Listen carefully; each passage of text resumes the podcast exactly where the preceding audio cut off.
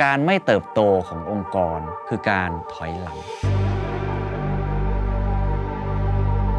SME เราจะเห็นเลยว่าเขายึดอยู่กับตัวบุคคลใดบุคคลหนึ่งค่อนข้างมาก ก็คือเป็น CEO ที่ย่อมาจาก Chief Everything Officer ทำทุกอย่างเลย ว่องไวคล่องแคล่วเพราะว่ามีเจ้าของในการจัดการ แต่ว่า SME สายป่านค่อนข้างสั้น ปัญหานี้มันเกิดจากอะไร มันเกิดจากการที่ขนาดเขาเล็ก ในขณะเดียวกัน เขาไม่สามารถที่จะขยายกิจการได้ ถามว่าระบบอยากทำให้ดีไหม อยากทำครับ อยากทำมาก ๆ แต่ SME ขาดโอกาสในการเข้าถึง partner โอกาสในการเข้าถึง connection The Standard ก็คือ SME เราเข้าใจแล้วเข้าใจความยากแล้วเข้าใจความลำบากลองคิดภาพว่าเราก้าวขึ้นมาได้ยังไง ผมไม่ได้เก่งมาจากไหนแล้วผมก็เหมือนทุกคน แต่สิ่งที่ทำให้ผมก้าวมาได้ พูดตรงๆ คือรายการ The Secret Sauce The Secret Sauce คือสะพานของ The Standard แล้วผมทำไม่ได้ ผมก็ชวนคนมาสัมภาษณ์ใหม่ ผมได้คำตอบผมกลับไปแก้ ดูความโชคดีของผมดีครับ การจ้าง consulting firm แบบเนี้ยเป็นล้านนะครับถูกไหมแพงมากนะ อันเนี้ยคือสะพานแห่งโอกาสที่ The Secret Sauce มีเราอยากสร้างสะพานแห่งโอกาสให้ทุกๆ คนบ้าง จะทำยังไงให้มันเกิดสิ่งนี้ได้ This is the Standard Podcast. Eye opening for your ears. The secret sauce. สวัสดีครับ ผมเคนนักครินทร์และนี่คือ The Secret Sauce Podcast What's your secret? จุดร่วมของ SME ที่เห็นมาเหมือนกันคืออยากเติบโต นี่คือ point สำคัญที่สุดเลย อยากเติบโตแบบยั่งยืน แล้วก็อยากเติบโตแบบมั่นคงสองอย่างเนี้ยค่อนข้างสำคัญทำไม เพราะว่าไอ้คำว่าเติบโตอย่างยั่งยืนและมั่นคงส่วนใหญ่ องค์กรใหญ่ ๆ จะมีลักษณะแบบนั้น ก็คือมี stability แล้ว สามารถเติบโตได้แบบเสถียรแล้วเพราะว่าเขาทำอะไรระบบเขาค่อนข้างดีแล้วเขาสามารถเติบโตได้แบบยั่งยืนก็คือ ไม่จำเป็นต้องยึดความสามารถของบริษัทอะอยู่กับใครคนใดคนหนึ่ง สามารถที่จะเติบโตได้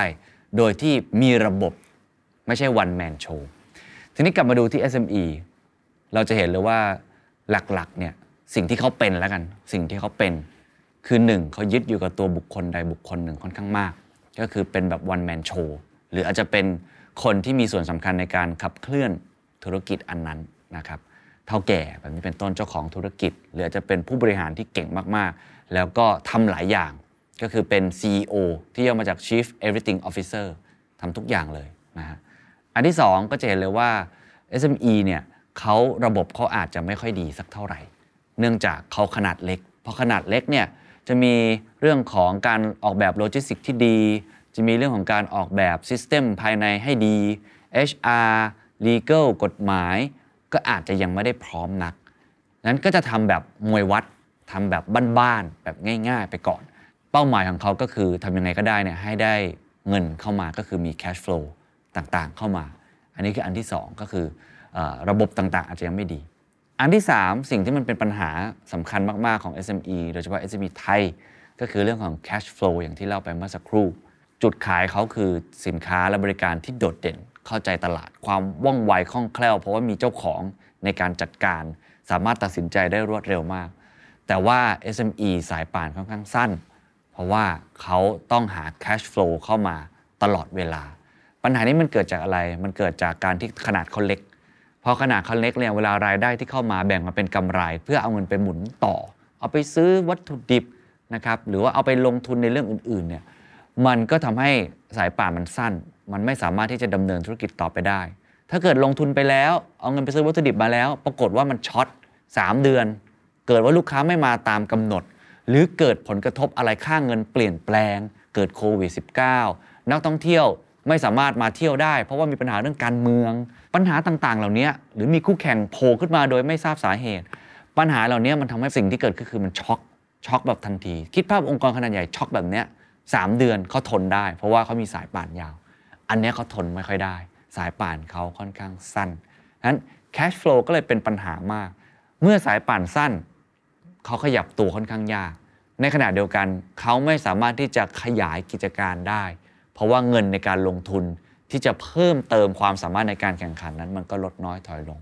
เพราะฉะนั้นเพนพอยต์หลักๆเนี่ยของ SME สำหรับผมที่ผมเห็นมามี 3 อย่างหลักๆ โดยสรุป อันแรกก็คือ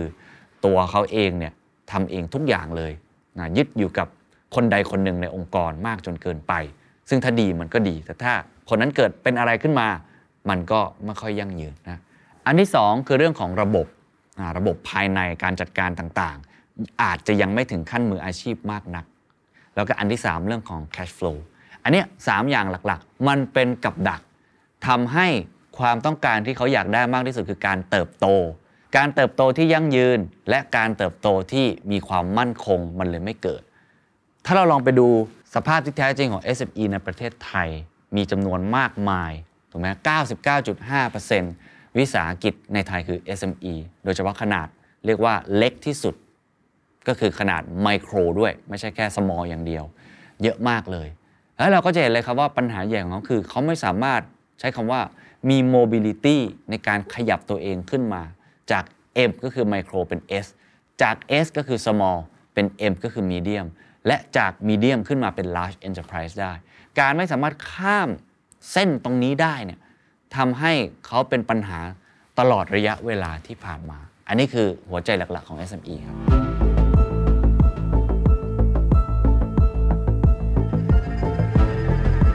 มันเป็นงูกินหางอะครับ สมมติอาวันหนึ่งก็บอกว่าเอออยากจะเติบโตจังเลย จะเติบโตได้อย่างไร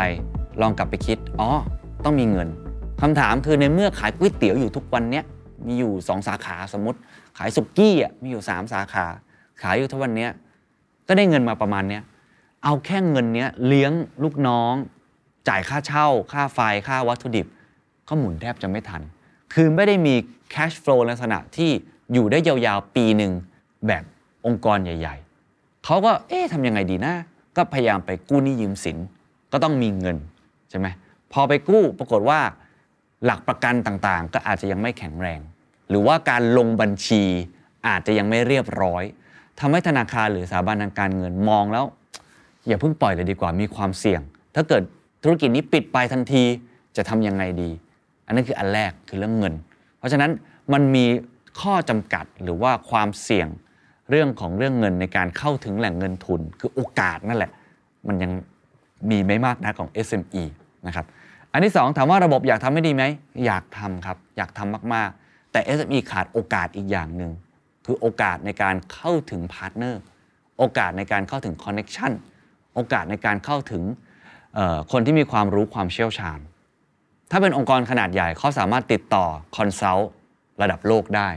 นะเขามีเงินและมี connection บริษัทที่อยู่ในตลาดสามารถดึงดูดคนเก่งๆ คนที่เชี่ยวชาญด้านกฎหมาย คนที่เชี่ยวชาญด้านโลจิสติก คนที่เชี่ยวชาญเรื่อง internal control คนที่เชี่ยวชาญด้านบัญชี สามารถดึงดูดคนเหล่านี้มาได้แล้วเข้าไปพูดคุยได้ เพราะบริษัทนั้นน่าเชื่อถือ แต่ถ้าเป็นองค์กรเล็กๆอย่าง SME คุณเป็นโรงงานอยู่ไกลปืนเที่ยงอะสินค้าคุณดีนะ คุณผลิตยาดมดีมากเลย คุณผลิตเรื่องของสินค้าที่มันตอบโจทย์ ผู้บริโภคมาก ๆ แต่กลายเป็นว่า โอกาสที่คุณจะไปเจอคนเก่งๆ ความน่าเชื่อถือ credibility เหล่านี้ SME อาจจะยังมีไม่มาก อันนี้ก็เป็นอีกปัญหาหนึ่งคือโอกาสในการเข้าถึงความรู้ โอกาสในการเข้าถึงความเชี่ยวชาญ โดยเฉพาะคอนเน t ชันต่างๆ จริงอยู่มีอินเทอร์เน็ตก็สามารถเข้าถึงได้ง่ายขึ้น แต่ว่าในเรื่องของความน่าเชื่อถือต่างๆ ก็ต้องยอมรับว่าแต้มต่อต่างๆ เหล่านี้มันยังน้อยอยู่ อันที่ 3 ผมคิดว่าเขาขาดโอกาสในเรื่องของการ หาโน้ตฮาวหรือมีเวลาในการได้ปล่อยมือตัวเองบ้าง ต้องยอมรับว่า SME เนี่ยทำงานเหมือนกับการขับรถนะครับ ต้องจับพวงมาลัยตลอดเวลา การที่เขาเป็น Chief Everything Officer คือเขาปล่อยพวงมาลัยเมื่อไหร่เนี่ยลูกน้องของเขาหรือคนที่ทำงานด้วย ยังไม่มีความสามารถเพียงพอ ที่จะมาจับพวงมาลัยนั้นแล้วขับต่อไปได้ เพราะว่าเขายังไม่มีระบบที่แน่นอน อันนี้ผมว่ามันเป็นปัญหาที่จริง ๆ แล้วแก้ได้ไม่ยาก ก็คือการหาความรู้เพิ่มเติมหาโน้ตฮาวซึ่งมีอยู่ในอินเทอร์เน็ตมากมาย หรือว่าการไปเรียนต่อ เพื่อที่จะสามารถที่จะเอาความรู้เหล่านั้นมาสร้างระบบที่ดี ให้มันเป็นระบบที่ไม่ยึดอยู่กับคนใดคนหนึ่ง แต่ผมคิดว่าเป็นปัญหา เพราะว่าการที่คนคนหนึ่งที่ต้องเรียกได้ว่าต้องวิ่งตลอดเวลาจนสายตัวแทบขาดเหมือนหนูทิพจักจับพวงมาลัยตลอดเนี่ยการจะหาเวลาให้กับตัวเอง มีโอกาสออกไปข้างนอก หาระบบใหม่ ๆ หรือว่าหาเรื่องของโน้ตฮาที่จะเอามาจัดการกับองค์กรเนี่ยเขาไม่ค่อยมีเวลาทำตรงนั้น เพราะว่าเขาต้องทำเองทั้งหมด มันคือ 3 อย่างอะครับหนึ่งคือโอกาสเรื่องของเงินทุน 2. โอกาสเรื่องของคอนเน็ชันต่างๆ ที่จะกลับมาทำให้ตัวเองได้คนเก่งๆ เพิ่มมากขึ้น และ 3. โอกาสในเรื่องของการมีเวลา เพื่อให้ตัวเองนั้นสามารถที่จะไปหาความรู้เข้ามาได้ ขาด 3 โอกาสเนี่ยมันก็เลยทำให้เขาไม่สามารถ เปลี่ยนองค์กรตัวเองให้มันยั่งยืนหรือไต่ระดับขึ้นมาไอ้เวลาผมพูดว่าให้มันไต่ระดับ ผมไม่ได้บอกว่าทุกองค์กรจะต้องใหญ่นะไม่ใช่ว่าทุกองค์กรต้องเข้าตลาดหลักทรัพย์ อิตาลีเองก็ไม่ได้เป็นอย่างนั้น แต่อย่างน้อยมันคือ ขนาดอาจจะไม่ใหญ่ แต่ระบบอะมืออาชีพ และการจัดการเหมือนบริษัทที่อยู่ในตลาดหลักทรัพย์ ลงบัญชีได้เป๊ะเหมือนตลาดหลักทรัพย์มี internal control เหมือนเป๊ะ การจัดการเป็น professional ไม่ได้บอกว่าองค์กรเลยต้องใหญ่ แต่มันใหญ่ด้วยคุณภาพ อันเนี้ยเป็นสิ่งที่เราไม่ค่อยมีการเลื่อนลำดับชั้นของ SME ไปสู่ระดับที่มันเป็น best in class จริง ๆ อันเนี้ยเป็นปัญหาเหมือนงูกินหางอะจมอยู่กับ 3 โอกาสเนี้ยที่ไปไม่ถึงสักที เพราะเขาขาดโอกาส 3 อย่างนี้ครับ แต่ทีนี้ดูปัญหามันเยอะเหมือนกันนะคะเราจะจับต้นชนปลายแก้ไปทีละอย่างยังไงดีคะพี่เคนหลักๆก็ต้องเริ่มต้นกลับมาก่อนว่า จะทำยังไงให้ ธุรกิจของเราเนี่ยมันเดินได้โดยที่ไม่จำเป็นต้องใช้หัวเพียงคนเดียวทำไมต้องพูดอย่างนี้ก่อนเพราะว่า SME หลักๆเนี่ยมันต้องข้ามขั้นจากการที่เราจะจมน้ำให้ได้ก่อน ซึ่งหลักๆอะเอ่อต้องพูดตรงๆว่าไมโคร SME ในบ้านเราอะยังยังติดอยู่ตรงนี้ ก็คือตัวธุรกิจเองก็ยังไม่ตอบโจทย์ตลาดที่แท้จริง ยังไม่มีลูกค้าประจำยังไม่ได้มีระบบต่างๆ ที่มันสามารถทำให้ SME เดินได้ด้วยตัวของมันเองทำยังไงให้อยู่รอดได้ตัวมันเองก่อนอันดับแรกนะยังไม่ต้องดีที่สุด ยังไม่ต้องเก่งที่สุด ยังไม่ต้องเติบโตที่สุด แต่คุณอยู่ในน้ำแล้วคุณไม่จม ก็คือธุรกิจคุณเดินไปได้ มีลูกค้าขาประจำมีความแตกต่างในท้องตลาด มีกองหน้าที่ดีนั่นแหละ ก็คือมีมีสินค้าที่มีคุณภาพ และคนจดจำได้ ผมว่าอันนี้คือเบสิกก่อน ซึ่งหลายครั้งไมโคร SME อาจจะยังยังค้นหาตัวเองในจุดนี้แซนดาก็เหมือนกันครับ เราใช้เวลาการที่จะพ้นจากน้ำตรงนี้ประมาณ 3 ปีนะกว่าที่เราจะพอจะออหายใจคล่องได้ กว่าที่เราจะมีเวลาที่จะไปคิดจะไปทำอย่างอื่น ไม่ต้องวิ่งสายตัวแทบขาดเพียงอย่างเดียว ต้องผ่าน step นี้ให้ได้ก่อน ซึ่ง step นี้มีอย่างเดียวครับ คืออดทนถึก แล้วก็ต้องลองผิดลองถูกกล้าที่จะล้มเหลว หาตลาดของตัวเองให้เจอ หรือพูดอีกคำหนึ่งคือ SME ต้องหาที่ยืนให้ได้ในสมรภูมิที่มันรบกันมากขนาดนี้ต้องหาที่ยืนให้ได้ก่อน อาจจะยังยืนไม่แข็งแรงนะ แต่ว่าไม่ล้ม THE STANDARD ก็ผ่านจุดนั้นมาใน 3 ปีแล้ว คืออย่างน้อยมีลูกค้ามีรายได้เข้ามาสม่ำเสมอ มากยิ่งขึ้น แต่ยังไม่มืออาชีพ ต้องผ่านในนี้ให้ก่อน ซึ่งอันนี้ต้องให้กำลังใจครับว่ามันไม่ง่ายพอผ่านตรงนั้นมาได้แล้ว ซึ่งอันนั้นหัวใจสำหรับผมก่อนซึ่งหัวใจสำหรับผมมันคือเรื่องของลูกค้า สินค้าและบริการของคุณนะ จะต้องตอบโจทย์ลูกค้าจริง ๆ มีความแตกต่างในท้องตลาด ต้องทำให้ได้ก่อนอันแรก พอผ่านอันนั้นมาได้ปุ๊บนั่นแหละ เราต้องกลับมาดูถ้าคุณเป็นผู้ประกอบการหรือเป็นเจ้าของกิจการ คุณต้องกลับมาดูตัวเอง กลับมาดูเรื่องอะไรรู้ไหมครับ กลับมาดูเวลาครับว่าเวลาในแต่ละวันในแต่ละสัปดาห์ในแต่ละเดือน เราให้ไว้กับอะไร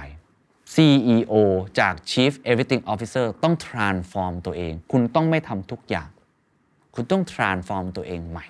คุณต้องแบ่งเวลาให้ชัดว่างานรูทีน แบบเดิมๆ ที่คุณทำเป็นประจำเนี่ยเพื่อให้บริษัทอยู่รอดเนี่ยคุณต้องลดลง CEO ที่เป็น Chief Executive Officer จริง ๆ ในระดับสากลมีหน้าที่ในการหา growth หรือการ transform องค์กรให้มีความเป็นมืออาชีพ การหาโอกาสใหม่ ๆ ให้กับองค์กรของตัวคุณเอง นั่นแหละครับ ถ้าเกิดคุณหัวเพิ่งโผล่มาจากน้ำได้แล้ว แล้วคุณแบ่งเวลาตัวเองได้แบ่งพลังงานของตัวเองได้ step นั้นแหละครับ จะเป็น step ที่ CEO หรือว่าผู้บริหารหรือเจ้าของธุรกิจ ประตูแห่งโอกาสจะเริ่มเปิดออก ทีนี้ก็อยู่ที่ว่าคุณจะไปคว้าโอกาสอะไร หรือคุณจะไปทำอะไรให้กับองค์กรนั้นเติบโตดีขึ้น คุณอาจจะเริ่มที่จะวิ่งเข้าหาแบงก์แล้วกลับมาทำระบบบัญชีให้ดี เพื่อทำให้แบงก์นั้นสามารถที่จะปล่อยกู้คุณได้ คุณอาจจะเริ่มทำเรื่องของระบบ HR วางออกชาร์ตใหม่ ให้มันสมเหตุสมผลและเริ่มดึงดูดคนเก่งๆ มาช่วยทำงาน คุณอาจจะปิดช่องโหว่ในองค์กร ในเรื่องของ internal control ที่อาจจะไม่ค่อยดี ระบบต่างๆ ยังไม่ค่อยเสถียรยังทำแบบบ้านๆ ยังอาจจะไม่สะอาดมากนัก กลับมาทำให้ระบบนั้นเสถียรมีความแน่นอน เนี่ยมันคือการที่เราค่อยๆ แบ่งเวลาของตัวคุณเอง จัดการพลังงานของตัวคุณเอง ไปให้ ในเรื่องของการที่คุณจะสร้าง growth ใหม่ ๆ หรือ transform ให้องค์กรนั้น up well ให้กลายเป็นมืออาชีพมากขึ้นครับ เอาง่ายๆแล้วกันก๋วยเตี๋ยว 10 ปีที่แล้วราคาเท่าไหร่ครับแล้ววันนี้ราคาเท่าไหร่คำว่า growth คำว่าการเติบโต มันไม่ใช่การเติบโตที่ทำให้เราใหญ่ขึ้นอย่างเดียว จริงๆ เอาแค่การเติบโตมันแค่ตามให้ทันโลกแค่นั้นเองครับ ก๋วยเตี๋ยวราคาขึ้นเท่าไหร่บริษัทคุณก็ควรจะมี growth เท่านั้นแหละครับ การไม่เติบโตขององค์กร คือการถอยหลัง ไม่ใช่ว่าอยู่กับที่ ยิ่งโลกทุกวันนี้เป็นแบบบันไดเลื่อน มันเลื่อนเร็วมากขึ้นเรื่อยๆ ถ้าคุณอยากโตมากกว่าคนอื่น คุณก็ต้องก้าวให้เร็วกว่าคนอื่นก้าวมากกว่าคนอื่นคนหนึ่งก้าวหนึ่งก้าวคนหนึ่งก้าวสองก้าวทีนี้ถามว่าแล้วถ้าไม่โกรธได้ไหมได้นะครับ ได้เลย แต่มันอยู่ที่ว่าไอการไม่โกรธของคุณเนี่ยมันกลับมาที่ศักยภาพภายในของคุณเอง การไม่โกรธเกิดผลเสียอะไรบ้างหนึ่งคุณก็จะรายได้เท่าเดิมในทุกๆ ปีต่อไป นั่นหมายความว่า ถ้าคุณอยากจะมีบ้านหลังใหญ่ขึ้น รถที่ดีขึ้น คุณต้องเปลี่ยนรถถูกไหมชีวิตที่ดีขึ้น ความฝันนั้นอาจจะถึงช้าลง 2. คนเก่งๆในองค์กรของคุณจะทยอยออกไป เพราะคนเก่งๆทุกคนอยากเติบโต อย่าลืมครับ ถ้าคุณเป็นเจ้าของธุรกิจ คุณไม่ได้ดูแลตัวคุณเองคนเดียว คุณดูแลลูกน้องหรือพนักงานคุณอาจจะ 10-20 คน ถ้าคุณไม่โตเลยในแต่ละปี อย่างน้อยคุณยังได้ปันผล คุณยังได้รายได้ของคุณที่คุณสามารถเติบโตได้ แต่ลองคิดภาพลูกน้องของคุณ สมมติเด็กจบใหม่เข้ามาเงินเดือน 18,000 บาท 5 ปีผ่านไป เงินเดือนเขาขึ้นเท่าก๋วยเตี๋ยวอะแล้วเขาจะอยู่ได้ยังไง เขาก็ต้องหาโอกาสใหม่ ๆ ในการเติบโตเขาก็จะย้ายบริษัท องค์กรของคุณก็จะเตี้ยแล้วก็แคะไปเรื่อยๆ อันนี้เป็นสิ่งที่เป็นปัญหาถ้าเกิดว่าคุณไม่เติบโต แต่จริงๆวันนี้ก็มีการเติบโตหลายรูปแบบนะครับ คุณอาจจะเติบโตแบบหยั่งรากลึกก็ได้ นั่นหมายความว่าองค์กรคุณไม่ได้ใหญ่ขึ้น แต่ว่าคุณเก่งขึ้นในสิ่งที่คุณทำและคุณขึ้นราคาได้ทุกปีในสิ่งที่คุณทำรายได้หรือกำไรคุณเติบโตขึ้นทุกปี ตามราคาก๋วยเตี๋ยวที่ขึ้นไป ถ้าคุณทำอย่างนั้นได้ก็ happy ครับ แล้วส่วนใหญ่บริษัท เล็กๆ ในต่างประเทศ จะอิตาลีจะเกาหลีใต้ จะไต้หวันที่มี SME ค่อนข้างเยอะเนี่ยเขาก็เป็นลักษณะแบบนั้นแหละ ก็คือไม่จำเป็นต้องเข้าตลาด ใช้ระบบอีกแบบ โตคนละแบบ โตแบบหยั่งรากลึกลงไปในดินมากกว่าแผ่กิ่งก้านออกไปครับ ผมสัมภาษณ์นักธุรกิจมาเยอะ แล้วก็ตลอดระยะ 6 ปีเนี่ยได้เจอผู้บริหารระดับสูงเก่งๆ ในระดับองค์กรใหญ่ ๆ เยอะ แล้วก็ได้พบเจอ SME มากมาย จากการเดินทางไปที่ต่างๆ หรือว่าทำงานเสวนาคอนเฟอเรนซ์หรืออ่านคอมเมนต์ใน YouTube ตลอดเวลา รวมทั้งได้คุยกับนักเศรษฐศาสตร์หรือนักออกแบบนโยบาย ที่พูดถึงปัญหา SME ในประเทศไทย แล้วมันติดอยู่ในใจ ติดอยู่ในใจเพราะอะไร เพราะเราก็เป็น SME คนหนึ่ง THE STANDARD ก็คือ SME เราเข้าใจ เราเข้าใจความยาก เราเข้าใจความลำบาก เราเข้าใจโอกาสที่มันน้อย แต่เราโชคดีกว่าคนอื่น ผมยอมรับว่า THE STANDARD โชคดีกว่าคนอื่นมาก ตรงที่โอกาสในเรื่องของ connectionโอกาสในเรื่องของการเข้าถึงแหล่งความรู้ เรามีมากกว่าคนอื่น เพราะเราเป็นสื่อ เราเป็นสื่อเนี่ยผมคุยกับคนได้มากมาย เราสร้างความน่าเชื่อถือเนี่ยตัวธุรกิจเราอาจจะไม่ดีนะ แต่ความน่าเชื่อถือของแบรนด์เราที่ออกไปคนดูเห็นเรา คนเก่งๆเห็นเรา แล้วเขารู้สึกว่าเออพอใช้ได้เนี่ยผมยอมรับว่าผมใช้รายการ The Secret Sauce เป็นสะพานแห่งโอกาสนั้นครับในการพา The Standard ก้าวขึ้นมาจาก M คือ Micro ขึ้นมาเป็น S ก้าวขึ้นมาจาก S Small ในวันนี้กลายเป็นมีเดียมแต่สนามวันนี้คือมีเดียมไซส์เรียบร้อยลองคิดภาพว่าเราก้าวขึ้นมาได้ยังไง ผมไม่ได้เก่งมาจากไหนแล้วผมก็เหมือนทุกคน แต่สิ่งที่ทำให้ผมก้าวมาได้ พูดตรงๆ คือรายการ The Secret Sauce ผมบอกอะไรครับว่า The Secret Sauce คือห้องสมุดส่วนตัวของผม และคือสะพานส่วนตัวของ The Standard เราเข้าถึงโอกาสความรู้โอกาส Connection ยกตัวอย่างเช่น ผมอยากออกแบบ HR ให้เก่งให้ดี เพื่อทำให้ The Standard เนี่ยเป็นระบบที่ดี และผมมีเวลาไปหาโกรธอย่างที่ผมพูดตอนต้น ผมโชคดีผมคุยกับ HR ต่างๆ แล้วผมก็เอาสิ่งนั้นมาปรับใช้ในองค์กรเลยครับ แล้วผมทำไม่ได้เอ้ยมันไม่เกิดเหตุผลนะผมก็ชวนคนมาสัมภาษณ์ใหม่ แล้วก็ถามสิ่งที่ผมอยากจะรู้ในสิ่งที่ผมทำไม่ได้ ผมได้คำตอบผมกลับไปแก้ ยังแก้ไม่ได้ ผมหาคนสัมภาษณ์ใหม่ ถามผู้บริหารเก่งๆถามผู้เชี่ยวชาญด้าน HR ดูความโชคดีของผมดีครับ ถ้าเป็นองค์กรอื่นการจ้าง consulting firm แบบเนี้ยเป็นล้านนะฮะถูกไหมแพงมากนะเวลาตอนหนึ่งชั่วโมงเนี่ยแต่ผมทำได้ หลายคนมาสอนฟรีให้กับองค์กรผมด้วย เพราะเขาเห็นภาพของ The Standard อันนี้คือสะพานแห่งโอกาสที่ The Secret Sauce มี ทีนี้มันติดอยู่ในใจ เพราะว่าผมเห็นว่าคนอื่นอ่านจะไม่ได้โชคดีแบบผม เราจะทำยังไงล่ะในเมื่อเราเป็นสื่อที่เราพูดตรงๆ เราหลุดพ้นเหนือน้ำมาแล้ว แล้วองค์กร THE STANDARD ตอนนี้เป็น medium size แล้ว เราอยาก สร้างสะพานแห่งโอกาสให้ทุก ๆ คนบ้าง จะทำยังไงให้มันเกิดสิ่งนี้ได้ มันก็เลยนำมาซึ่งงานที่ผมจะจัดนี่แหละ จะเข้าสู่ช่วงขายของแล้วนะฮะ ก็คือ The Secret Sauce Summit 2023 ทำไมผมถึงบอกว่ามันคืองานที่ผมตั้งใจมากจะเป็นสะพานแห่งโอกาส เพราะผมรวบรวม pain point ทั้งหมด และก็รวบรวมสิ่งที่ผมเคยได้มา และผมยังอยากได้ต่อเนี่ยอยู่ในงานนี้งานเดียว มันจะไม่เหมือนงาน conference ที่ผมเคยทำหรือ The Secret Sauce Forum อันนั้นเป็นการแชร์ความรู้ ซึ่งก็ดีมากจะเป็นส่วนหนึ่งของงาน แต่มันเป็นร่างใหญ่กว่าเดิม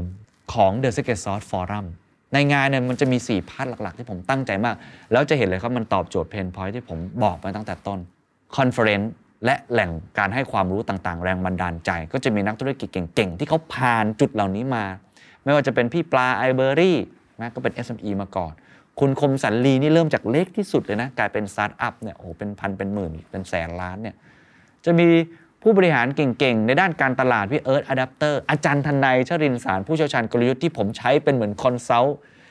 ส่วนตัวของผมไปเลยเนี่ยจะมีคุณปิติตัณฑเกษมจาก TTB มาพูดถึงฉากทัศน์ของเศรษฐกิจไทยในปีหน้า จะมีพี่เตอร์ธนวัฒน์จาก Microsoft มาพูดเรื่องของ AI Digital Transformation จะมีคุณโบ๊ท Bluebik ที่เป็น Digital Transformation Consultant ที่เก่งมากมาพูด คุณโบ๊ท Builk ที่เริ่มจากเล็กๆเหมือนกัน เป็นแพลตฟอร์มในการรับเหมาก่อสร้าง จะมีคุณซิกเวที่เป็นผู้บริหารระดับสูงของเทเลนอ global มาให้วิวของ leadership ระดับ global คือมีหลายคนบอกครับว่าหลังๆว่าผมไม่ค่อยจัด SME เท่าไหร่เลย ผมต้องบอกอย่างนี้ ถ้าคุณอยากจะเก่งคุณต้องเรียนรู้จาก expert ผมไม่ได้บอกว่ารายการนี้ปฏิเสธ SME ไม่ใช่นะครับ เรามี SME เก่งๆ ที่เป็นดาวรุ่งมาต่างๆ มากมายมีคนทำงานตัวรุ่นใหม่เข้ามาพูดคุย แต่มุมมองของผมเนี่ยถ้าวันนี้เราเป็นนักกีฬาที่อยู่ในประเทศไทย เราอยากไปโอลิมปิกคำถามคือเราต้องเรียนกับใคร เราจะเรียนจากนักกีฬาจากเพื่อนบ้านที่อยู่ใกล้ๆเราเหรอครับ มันก็อาจจะพอได้ แต่มันไม่ได้ทำให้เราก้าวออกจากสิ่งที่เราเป็น เราต้องเรียนรู้จากโอลิมปิก เราต้องเรียนรู้จากระดับโลก มันอาจจะดูแล้วไม่ได้ relate กับเรามาก แต่เราต้องเอาสิ่งนั้นมาปรับใช้กับเรา เราต้องฉลาดพอ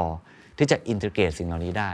นั่นเป็นเหตุผลที่ทำให้เวที conference ผมเนี่ยมีผู้บริหารระดับสูงด้วยส่วนหนึ่ง แล้วก็มีผู้บริหารระดับกลาง และเล็กเลย SME แล้วก็มีผู้เชี่ยวชาญมาแชร์เทรนด์ธุรกิจเทรนด์เศรษฐกิจเทรนด์การตลาดเทรนด์บริหารคนเทรนด์เรื่องของ digital transformation เทรนด์ AI เทรนด์ sustainability พูดมาทั้งหมดมีหมดเลยครับ เอามาเป็นความรู้ ครับทำไมต้องเป็นเทรนด์เหล่านี้สำหครัรับบปีนี้เหรอครับ มันพิเศษยังไง เป็นคนอื่นได้ไหม เพราะว่าคนเหล่านี้เป็นตัวแทนที่ดีและเป็นตัวอย่างที่ดีที่องค์กรเรามองหายกตัวอย่างเช่นพี่ปลาเงี้ยเขาเป็นคนที่เริ่มต้นจากร้านไอติมเล็กๆครับ เป็น second job ด้วยนะเขาทำแอร์โฮสเตสมาก่อนนะ ไม่ต่างจากเด็กรุ่นใหม่เลยทำแอร์โฮสเตสไปแล้วก็ทำไอติมไปด้วย เอ้าไอติมมันรุ่งฮะเพราะว่าเขามีความแตกต่างมี branding ที่ดีเขาก็พัฒนาธุรกิจตัวเองดูวันนี้สิครับมีเชนร้านอาหารกี่ร้าน ส่ง Delivery มากมาย มีมีเรื่องของ Cloud Kitchen ไปลุยต่างประเทศเนี่ยมันคืออะไร มันคือตัวอย่างของคนที่เริ่มต้นจากซีเกมเหมือนกับเราแหละ จากตำบลเหมือนเราละแต่วันนี้เขาไประดับโลกแล้ว เขาจะไปโอลิมปิกแล้ว คมสันต์ ลีก็เหมือนกัน หรือผู้บริหารหลายคนที่ผมยังไม่ได้เอ่ยนามก็แบบนี้เหมือนกัน ถ้าเราอยากเก่งเราต้องเรียนรู้จาก the best ครับ ไม่ได้เรียนรู้จากคนที่อยู่ข้างๆเรา นอกเหนือจากเวทีนั้นจาก conference แล้ว ที่มีทั้งผู้บริหารมาพูดเรื่อง leadership entrepreneurial spirit การเป็นจิตวิญญาณผู้ประกอบการ และเรื่องของเทรนด์ต่างๆ แล้ว เรายังมีอีกอันหนึ่งส่วนที่ 2 คือ expertise room ซึ่งเป็นส่วนที่ The Secret Sauce ยังไม่เคยทำแบบเต็มๆ แล้วอาจจะเคยจัดเวิร์กช็อปอยู่บ้างมันคืออะไร มันจะมีหลายความรู้หลายทักษะ ผมใช้คำว่าทักษะเลย ที่เราต้องลงลึกเราต้องลง detail ครับ เราไม่สามารถฟังแค่แรงบันดาลใจแล้วจบได้ เราต้องลงมือทำยกตัวอย่างเช่นตอนนี้คนพูดกันเยอะ Data Analytics Digital Marketing ต้องทำ Data ให้เป็น จะทำยังไงล่ะ ของแบบนี้ต้องลงมือทำเอง ไม่ใช่แรงบันดาลใจแล้วจบ เราก็จะมีคุณทอย DataRockie มาเวิร์กช็อปให้แบบลง detail ลงรายละเอียด หรือผมเชื่อว่าหลาย ๆ องค์กร ต้องเริ่มสร้างบอร์ดของตัวเองขึ้นมาครับเมื่อคุณยกระดับขึ้นมาเป็นระดับ medium ขึ้นมา คุณต้องมีบอร์ดเป็นของตัวเอง The Standard ก็มีบอร์ดในช่วงเปลี่ยนผ่านที่เราจะสร้างบอร์ดบริหารขึ้นมา หลายคนจะงง เอ๊ะ กรรมการต้องมาจากไหน มีไว้เพื่ออะไร ก็มี CEO ก็พอแล้วไอ้ความเข้าใจเหล่านี้มันต้องลงลึก ก็จะมีพี่บอยกุลเวช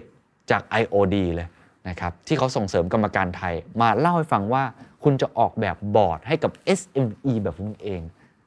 ได้อย่างไร หรือเวิร์กช็อปที่เกี่ยวข้องกับเรื่องของคาร์บอนเครดิตเราอยากลง detail ไหมครับว่าคาร์บอนเครดิตเป็นยังไงก็มีผู้เชี่ยวชาญ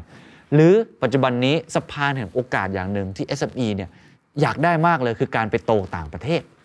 แต่การจะไปโตต่างประเทศได้ ต้องมีภาษาอังกฤษที่ดีเพราะนั่นคือภาษาโลก เราจะมีเวิร์กช็อปภาษาอังกฤษสำหรับผู้บริหารครับ จากพี่บิ๊กคำนี้ดีนี่แหละ จะมาเล่าให้ฟัง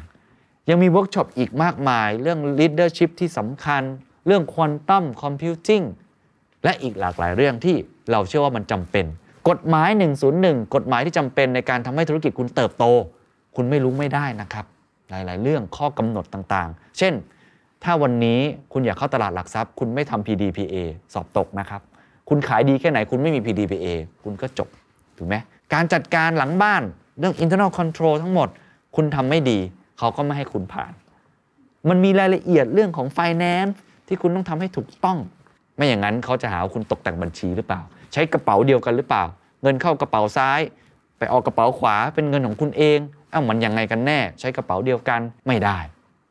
อย่างนี้เป็นต้นครับ เพราะฉะนั้นมันจะมีรายละเอียดต่างๆ มากมาย รวมทั้ง session ในเรื่องของ IPO คุณอยาก IPO ใช่ไหมมีเวิร์กช็อปแบบนี้เป็นต้นนี่คืออันที่ 2 ที่ลง detail กัน อันที่3ครับที่เราคุยกันครับว่า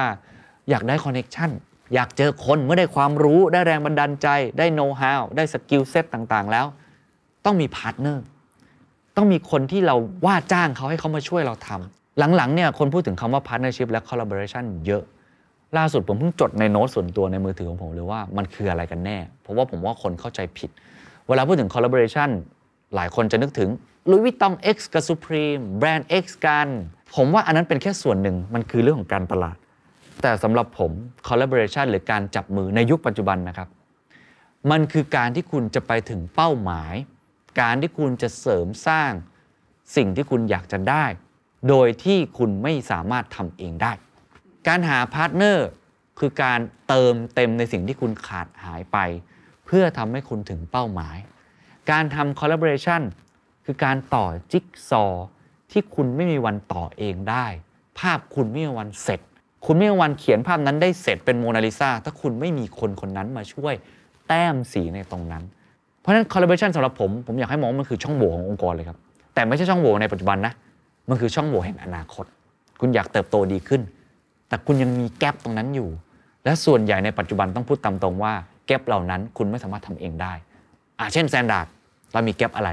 กฎหมายผมไม่เก่งครับ ผมทำไม่ได้ Finance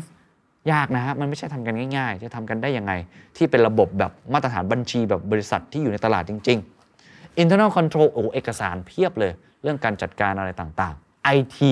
ก็ไม่ง่าย เพราะฉะนั้นมันมีรายละเอียดต่างๆ ที่มันไม่ใช่กองหน้า แต่มันคือกองกลางกองหลังและโกล ในงานจะเป็นสะพานให้เราเจอพาร์ทเนอร์มันคือ B2B marketplace มันคือ total solution ที่รวมอยู่ในที่เดียว คุณไปเดินบูธต่างๆเนี่ยที่เราเรียกว่า exhibition เนี่ย70-80 บูธเนี่ยก็จะมีพาร์ทเนอร์ผมใช้คำว่า potential partner แล้วกัน prospect partner ที่มีโอกาสจะเป็นพาร์ทเนอร์กับเรา อาจจะเป็นซัพพลายเออร์กับเรา อาจจะเป็น consult กับเรา หรืออาจจะเป็นพาร์ทเนอร์กับเราก็ได้ ทุกมิติเลย มี 6 โซนที่เราแบ่งมาให้กับคุณ โซนไฟแนนซ์คุณอยากได้เงินกู้ใช่ไหม คุณอยากได้ความเข้าใจเรื่องการเงิน หรือการลงทุนของธุรกิจของคุณมี มีโซนเรื่องของ enterprise solution solution ต่างๆ ที่องค์กรคุณต้องการอยากได้ เช่น เรื่องของ solution logistic แบบนี้เป็นต้นก็จะมี โซนที่ 3 ครับ เรื่องของเทคโนโลยีก็คือ digital transformation นั่นแหละ เอออยากจะทำยังไงให้องค์กรเราทำแอปพลิเคชันได้ดี IT solution ต่างๆ หรือว่าแม้กระทั่ง cyber security ก็เป็นเรื่องนี้นะครับ หรือ consultant digital transformation โซนที่ 4 เรื่อง people and workplace อะก็คือเรื่อง HR เรื่องคน training คนคือหัวใจสำคัญใช่ไหมการจัดการออฟฟิศต่างๆ นานาโซนที่ 5 sales and marketing อะคุณอยากทำ marketing เก่งๆ คุณอยากมีระบบเซลล์ที่ดี อันนี้คือโซนที่ 5 และโซนที่ 6 ครับ คือเรื่องของ CEO lifestyle อ่าเป็นไลฟ์สไตล์สนุกๆ แล้วกัน มากินมาดื่มมาเที่ยวกันในนั้น ก็จะเป็นอะไรที่ผ่อนคลายให้กับคุณนิดหนึ่งหกโซนนี้คิดจากอะไรคิดจากสะพานแห่งโอกาสนั่นแหละครับ ว่าเป็นกองกลางกองหลังโกลที่สำคัญมาก กองหน้าผมอาจจะไม่ได้พูดถึงเยอะ เพราะว่าคุณมีอยู่แล้ว และไปพูดในเวที conference หรือ expertise แล้ว เวทีการบุก leadership เวทีเรื่องของอสินค้า เวทีเรื่องของ customer insight พฤติกรรมผู้บริโภค การตลาดเก่งๆ อันนี้ส่วนใหญ่จะอยู่ใน expertise room หรือว่าตัวที่เป็น conference แต่ว่าไอ้ส่วนต่างๆ อีกนอกเหนือจากนั้นน่ะที่คุณยิงประตูให้ตายคุณยิง 4 ลูกแต่คุณโดนยิงกลับมา 5 ลูกอะคุณก็แพ้อยู่ดีนะ อันนี้เป็นโซนที่คุณเดินแล้วคุณจะเจอทั้งหมดเลย อันสุดท้ายครับ ที่เรา Secret Sauce พยายามตั้งใจมากก็คือ networking lounge เราอยากให้ทุกคนมาเจอกัน ผมใช้คำว่า networking บางทีอาจจะฟังดูลบ แต่จริงผมอยากใช้คำว่า circle of advisor คือเป็น วงกลมที่ทำให้คุณเจอคนเก่งๆ หรือคนที่คิดแตกต่างจากคุณ แต่กำลังจะไปในเป้าหมายเดียวกันมาแชร์กัน เช่น ผมเป็นเจ้าของโรงงานนะครับ B2B ส่งเรื่องอวัตถุดิบให้กับโรงงานต่างๆ คนนั้นเป็นเจ้าของธุรกิจโรงแรม อีกคนหนึงเป็นผู้บริหารในธุรกิจสื่อ อีกคนหนึงอาจจะเป็นเทคโนโลยีในธุรกิจแบงก์อีกคนหนึงอาจจะเป็น developer circle advisor เหล่านี้มันมาเจอกันครับ แล้วมันได้คุยกันได้แลกเปลี่ยนกันว่าสิ่งที่คุณเผชิญอยู่ในปัจจุบันเนี่ยคุณเจอกับอะไร คุณมีโอกาสอะไร แต่ยังไม่สามารถคว้ามันได้เพราะขาด partner หรือคุณมีช่องโหว่อะไรที่มันปวดหัวเหลือเกินเรามาแชร์ความทุกข์กันไหมว่ามันมีอะไรอ้าวเราช่วยกันได้มันคือสังคมแห่งการแบ่งปัน เพื่อทำให้ทุกคนนั้นมี infinite growth ให้ได้ นี่คือ 4 โซนหลักๆนะครับตั้งแต่ conference expertise room exhibition แล้วก็ networking lounge ทั้งหมดเนี้ยทำมาเพื่อตอบโจทย์สะพานแห่งโอกาสให้กับ SME ไทย รวมทั้ง Standard เองด้วย ผมก็จะไปเดินบูธแล้วก็จะหาสิ่งใหม่ ๆ ที่ Standard ยังขาดอยู่ หรือว่ายังต้องการที่จะคว้าโอกาสในการเติบโตเพิ่มเติม